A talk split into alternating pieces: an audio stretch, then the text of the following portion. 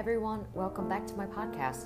I'm Tara Chu, a Vietnamese living abroad dreamer who wants to share her thoughts with the world. The ability to find your purpose and contribute that every day, I think, is the most meaningful gift you can do. So sit back, relax, and let's start our discussions.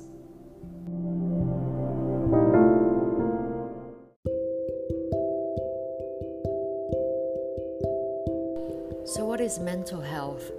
First of all, I think we need to understand clearly what does it mean when defines mental health. Potentially towards a majority of public audience, the true definition of this term is still somewhat vague and a big jargon from daily life or experience. According to mentalhealth.gov, mental health includes our emotional, psychological, and social well being. It affects how we think, feel, and act. It also helps determine how we handle stress related to others and make choices. Mental health is important at every stage of life, from childhood and adolescence through adulthood. Over the course of your life, if you experience mental health problems, your thinking, mood, and behavior could be affected. Many factors contribute to mental health problems, including biological factors such as genes or brain chemistry, life experiences such as trauma or abuse, family history of mental health problems.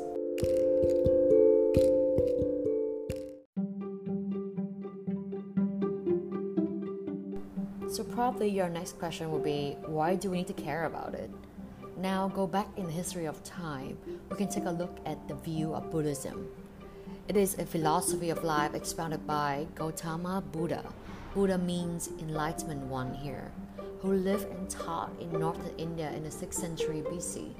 The Buddha was not a god, and the philosophy of Buddhism does not entail any theistic worldview.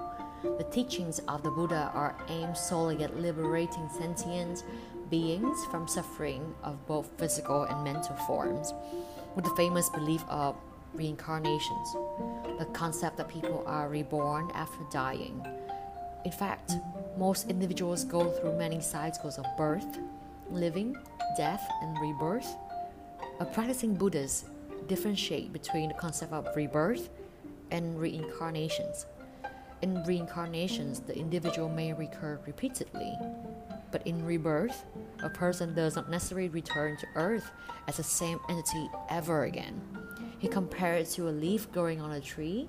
When the withering leaf falls off, a new leaf will eventually replace it. It is similar to the old leaf, but it is not identical to the original leaf.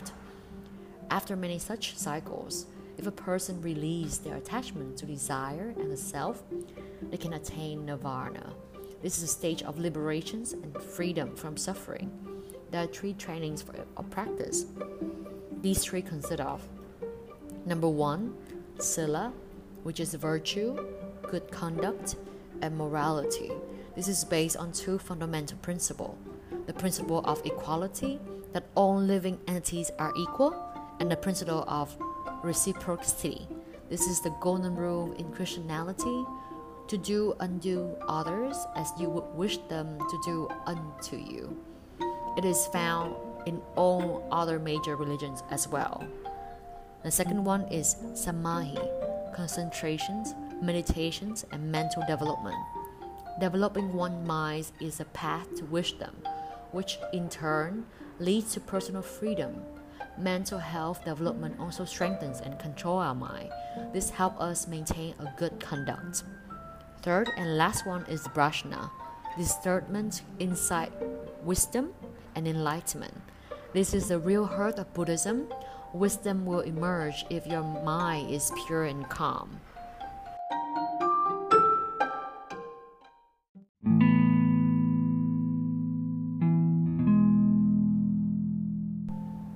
As the world is being innovated and going through both manufacturing revolutions and technology revolutions, I think humans have lost more contact with understanding what it is and having that as an essential part in daily life.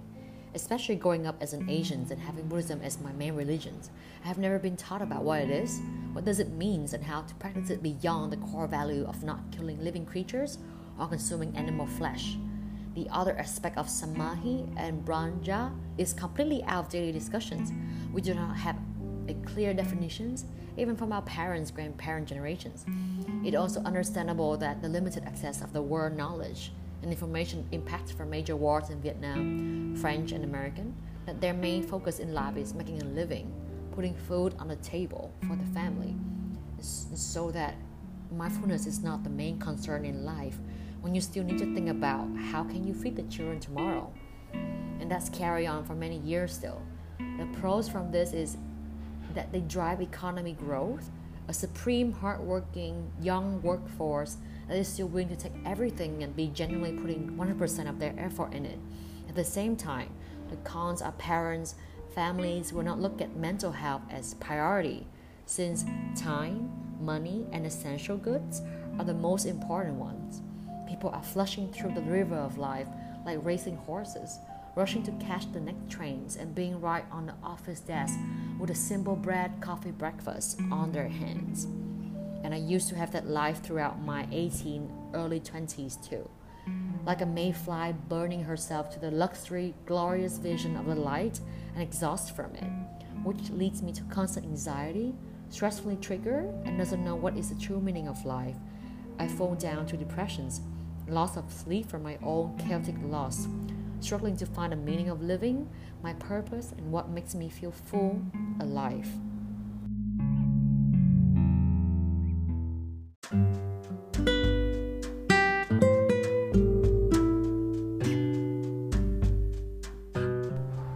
To train your mental strength and resilience in difficult situations? I would say it's a unique enlightening path for every single individual. And I'm happy for all if you can find a useful way that works for you. For my audience who have not and want to observe on different methods, I will share my own journey of two and a half years practicing mindfulness. It's taken from the famous philosophy of Robin Sharma your mindset, soul set, and body set. Now, first one is meditations for your mindset.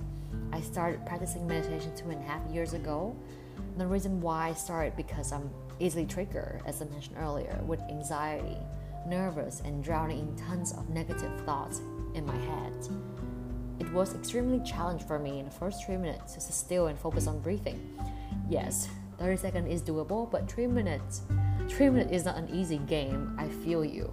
I couldn't make it right for the first two, three weeks. Nearly give up, but then when I real I, I understand meditation is not meant to completely shut down your chain of thoughts or try not to think about it, but rather seeing your thoughts as different clouds slowly passing by, and your mind is a sidewalker. Observe the cloud, noted it, and let it go. Your main purpose for meditations daily practice should be about strengthening your awareness, acknowledge your emotions, be in the know for each moment of life, and not being divided into different pieces from self distractions. Technology and the right music would be a helpful support system for your meditation practice too.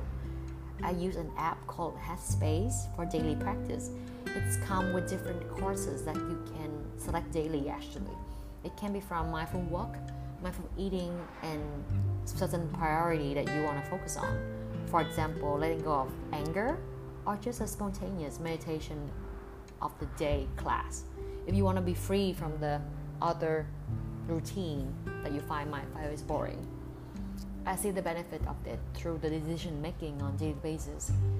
Increase my memory and reduce the anxiety level as I can detach myself from the current situation and look at the bigger pictures. How am I feeling?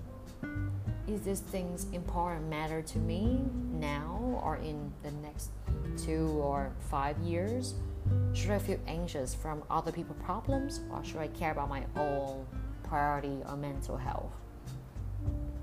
And the second one, doing things that makes you feel alive is from your soul set part. It's actually one of my favorite things to do, but also the things that I'm being neglected the most from a busy daily life is like going on a dance, on unplanned road trips by yourself or with a group of new friends. It can be simple with a walk around the museum too, or buying yourself new flowers. And to the more extreme one is or adventurous one, like things that you never done or tried before that all make your soul sing. One secret from myself I'm scared of heights. Horrendously, it was not even clear when I was a kid, as I used to jump down from a second floor with my cousin. And yes, we were having fun. But it's getting worse during my adulthood. I couldn't climb, going up the hill, or even being near the rooftop ceiling. This fear kind of controlled my soul in a way, and just for this year, I have done two new things to conquer my fear. One, jumping off from a three story boat. And the second one, trekking up on a 10 that 1000 meters rocky steep mountain. And you know what? It was scary at the heck out of me. I already want to give up the moment I step near the edge. It's scary, frightened, and it all possibly could happen in your head. I'm already sick in my stomach, but the moment you're able to did it, that final moment, it was the best feeling ever that your soul is completely free from all the boundaries that lock your chance to experience life. I feel alive. I'm grateful and proud myself tremendously to push yourself to cross the border of comfort zone. And you know what? Life welcomes me with all arms after that. And the third one, be in nature work out on a daily basis that equipped of body set. The crucial practice of daily life for me is getting your body moving. Physically, it can be 30 minutes jogging around your neighborhood, a Pilates class, or vinyasa flow of yoga in the morning. Anything that can make your heart pump up and focus more on your breath Actually, breathing is a holy ritual of being alive, a signal that you can still hear and be here to live a meaningful one. It's the same for me. I mix different exercise activities from like extreme ones, surfing, CrossFit, boxing to yoga or med- like meditation or just a soft Pilates whenever possible. I bring myself to the gym or running track. It's like a temple to my mind body and soul combine and showing my gratitude to honor my body and taking good care of it. So um, that is the process that I share, you know, about the, the approach that I'm practicing mental health, a self-learning on daily basis. I know this is just a beginning of our mental health discussions, since this is a whole journey and process, not a destination. So it will be interesting to be able to exchange and discuss, found community to share similar passions with me and with you. So how about it? What was your definition of mindfulness and what are the most meaningful things for you right now? Think about it and share with me your observations. And we'll definitely catch up next time.